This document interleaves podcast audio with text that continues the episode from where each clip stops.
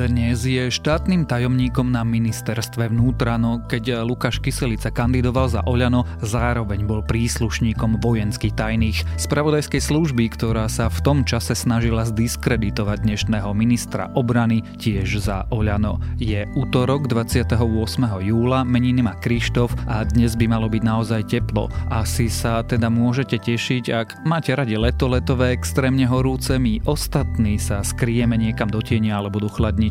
Denné teploty by sa totiž mali pohybovať medzi 27 až 36 stupňami. Počúvate Dobré ráno. Denný podcast denníka Sme s Tomášom Prokopčákom. Festival Viva Muzika bude. A bude svetovo slovenský. Svetoznámi slovenskí umelci sa vrátili domov, aby pre vás odohrali 12 jedinečných koncertov na šiestich magických miestach v centre Bratislavy. Uvidíme sa v auguste a uvidíme sa naozaj naživo. Ďakujeme našim partnerom a tešíme sa na vás v auguste. Vstupenky v sieti Ticketportal a na vivamuzika.sk. Vidíme sa na Vive!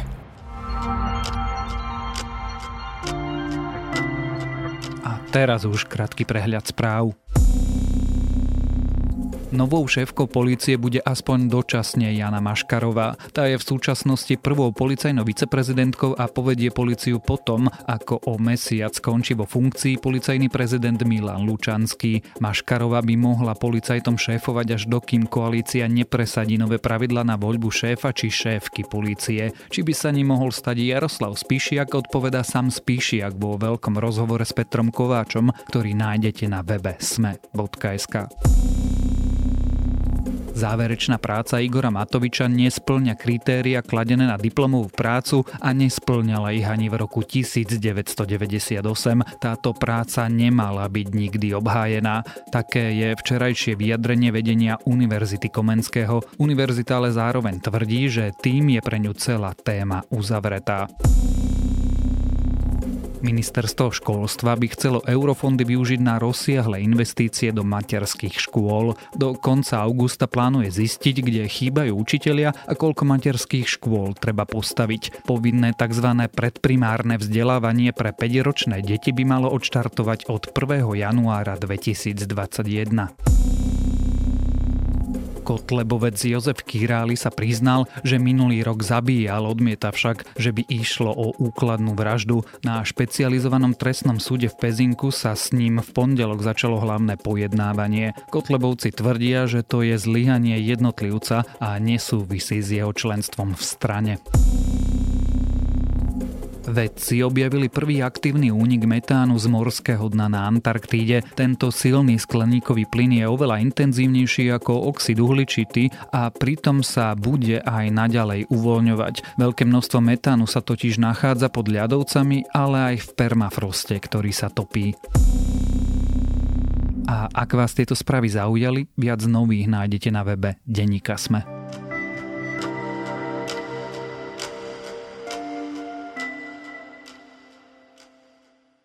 Lukáš Kyselica je bývalý vyšetrovateľ kauzy Gorila a v súčasnosti pôsobí ako štátny tajomník ministerstva vnútra. Včera ale prišiel Denigen s tvrdením, že Kyselica, ktorý vo voľbách kandidoval za Matovičovo Oľano, bol v tom čase zároveň aktívnym príslušníkom vojenskej tajnej služby. Ako je to možné? Ako to, že to nikto nevedel a či to nikomu neprekáža, ale vlastne či Kyselica stále môže ostať vysoko postaveným politikom, sa dnes budeme rozprávať s reportérom reportérom denníka Sme Romanom Cuprikom.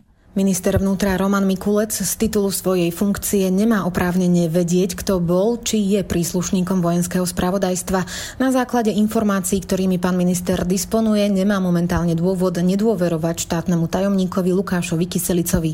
Roman, zhrňme si to, čo sa vlastne včera udialo. V pondelok ráno prišiel Denigen s informáciou, že Lukáš Kyselica bol v čase predvolebnej kampane príslušníkom vojenského spravodajstva. Presné dátumy sú také, že keď on oficiálne skončil na polícii, kde bol dovtedy vyšetrovateľom, dokonca šéfom vyšetrovacieho týmu Gorila, tak hneď na druhý deň vstúpil do služieb vojenského spravodajstva a z vojenského spravodajstva vystúpil deň predtým, ako si prebral dekret e, poslanca, čiže v marci. To sa môže ako príslušník tajných služieb e, robiť politiku, kandidovať, zúčastňovať sa kampaní? Poviem to takto, že, že legislatíva je v tom trochu nejasná, lebo ona rozlišuje medzi profesionálnym vojakom, príslušníkom vojenských síl a príslušníkom ozbrojených zložiek. Není v tom úplne akože tá otázka zodpovedaná, a, ale zatiaľ to vyzerá tak, že to legálne bolo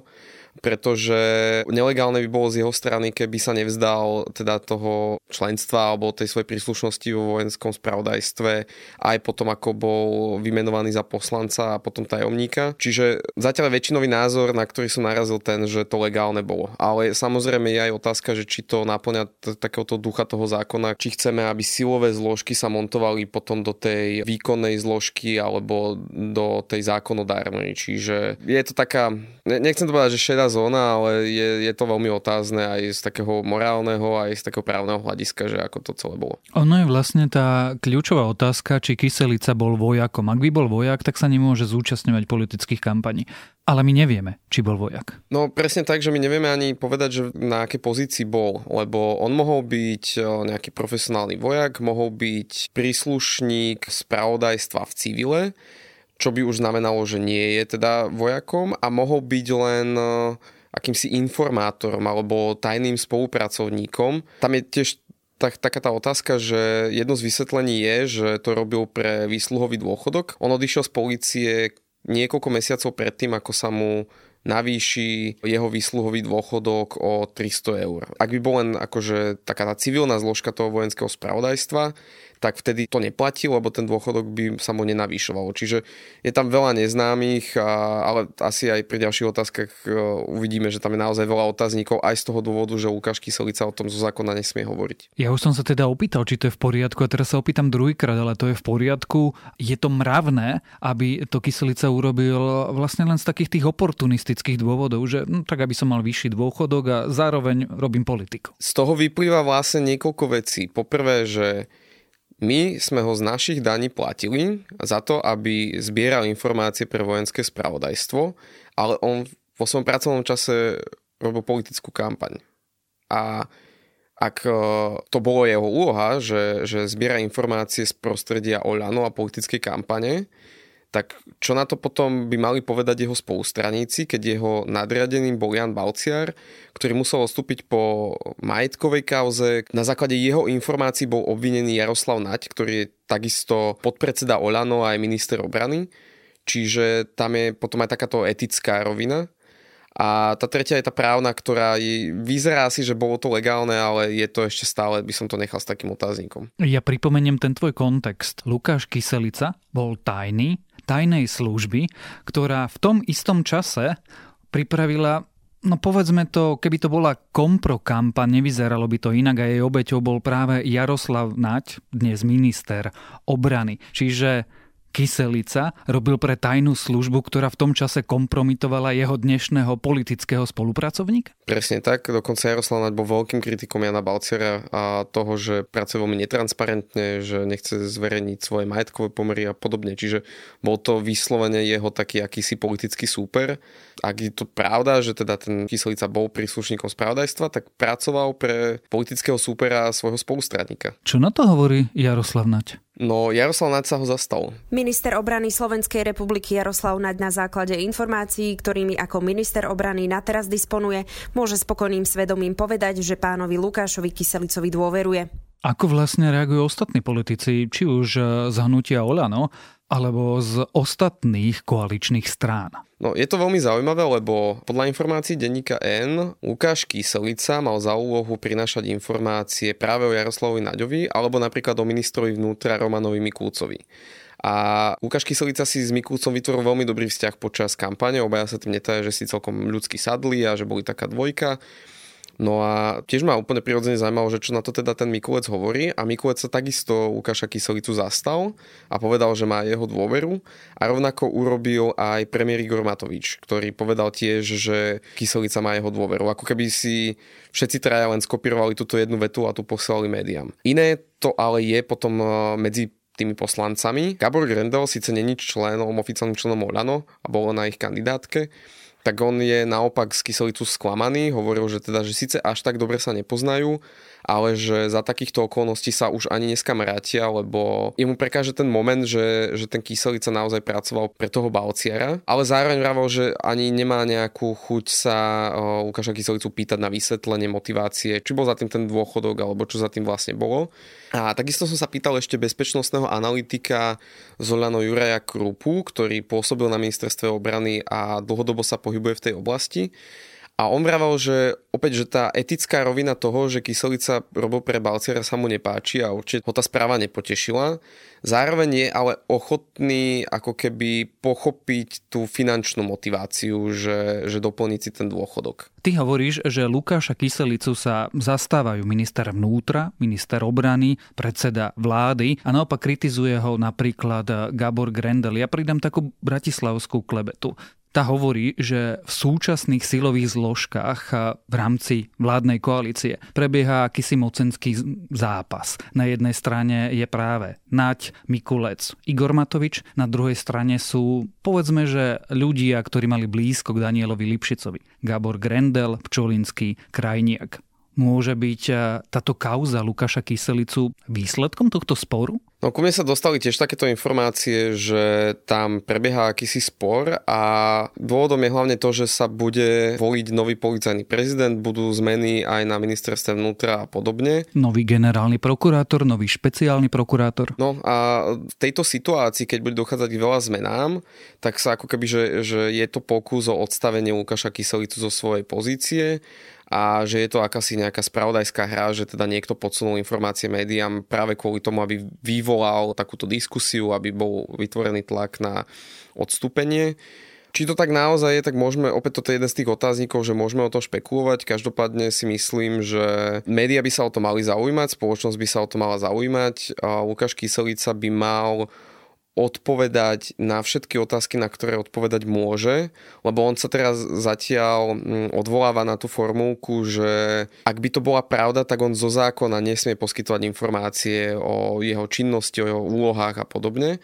Ale myslím si, že by mohol aspoň opísať e, nejaké svoje motivácie a minimálne to aspoň vysvetliť v strane, ktorá by to už potom mohla aj tak slobodnejšie interpretovať Čiže mm, je tam stále veľa otáznikov. Ja sa to opýtam úplne explicitne. Mal by Lukáš Kyselica z postu štátneho tajomníka odstúpiť a, alebo požadujú nejakí politici, či už z jeho vlastnej strany alebo z koaličných partnerov?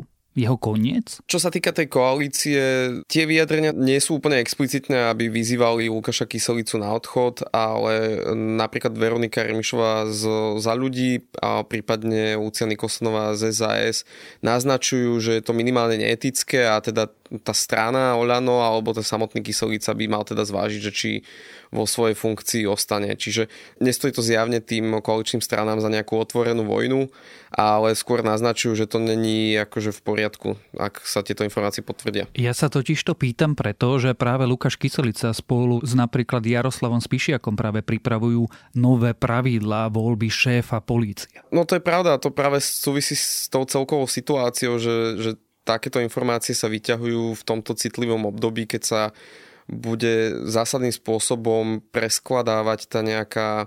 Ono sa to hovorí, že orgány činné v trestnom konaní, hej, že proste máš tam zložku polície, prokuratúry a toto celé, spôsob, ako, my, ako tento štát bude pristupovať k vyšetrovaniu zločinu, sa zmení a v tejto situácii proste sa vyťahujú informácie na štátneho tajomníka. Hej. Čiže je to veľmi také zapeklité. Jednoduchá otázka teda znie, niekomu veľmi záleží na tom, aby kyselica odišiel? Mm, dá sa to aj tak interpretovať. A možno nie je vylúčené, že to je len naozaj náhoda, aj keď ani ja si len nemyslím, že by to bola náhoda, ale tak kľudne môže ísť len o náhodu, že sme sa to akurát práve teraz dozvedeli. A ty si myslíš, že kyselica odíde? Ja si nemyslím, že odíde, pretože má za sebou kľúčových ľudí v Olano a koaličným stranám nebude stať za to, aby išli do nejakej otvorenej vojny s Igorom Matovičom. Už teraz sú v tej koalícii tie vzťahy veľmi napäté aj kvôli diplomovkám a tak ďalej. Čiže skôr si myslím, že to prehrmí podobne ako to prehrmelo s Borisom Kolárom a tak.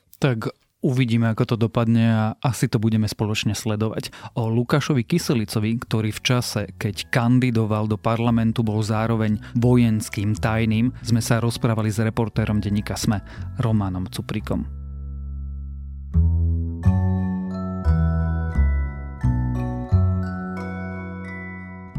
Prvé výsledky vyvíjanej vakcíny proti novému koronavírusu vyzerajú sľubne. Oxfordskí vedci sú jedni z tých, ktorí sú vo vývoji a v testoch nového očkovania najďalej. Richard Fisher však pre BBC opisuje trochu iný pohľad. Teda, ako vyzerajú takéto klinické testy z pohľadu dobrovoľníka, je ním totiž on sám a text Koronavírus, čo som sa naučil z oxfordského testu vakcíny, je tak mojím dnešným odporúčaním. A to je na dnes všetko, želáme vám príjemný deň deň. Počúvali ste Dobré ráno, denný podcast denníka Sme dnes s Tomášom Prokopčákom a pripomíname, že dnes vychádza aj nová epizóda podcastu Medzi nami.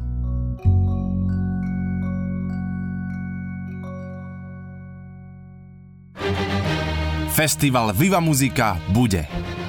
A bude svetovo slovenský. Svetoznámi slovenskí umelci sa vrátili domov, aby pre vás odohrali 12 jedinečných koncertov na šiestich magických miestach v centre Bratislavy. Uvidíme sa v auguste a uvidíme sa naozaj naživo. Ďakujeme našim partnerom a tešíme sa na vás v auguste. Vstupenky v sieti Ticketportal a na vivamuzika.sk. Vidíme sa na Vive!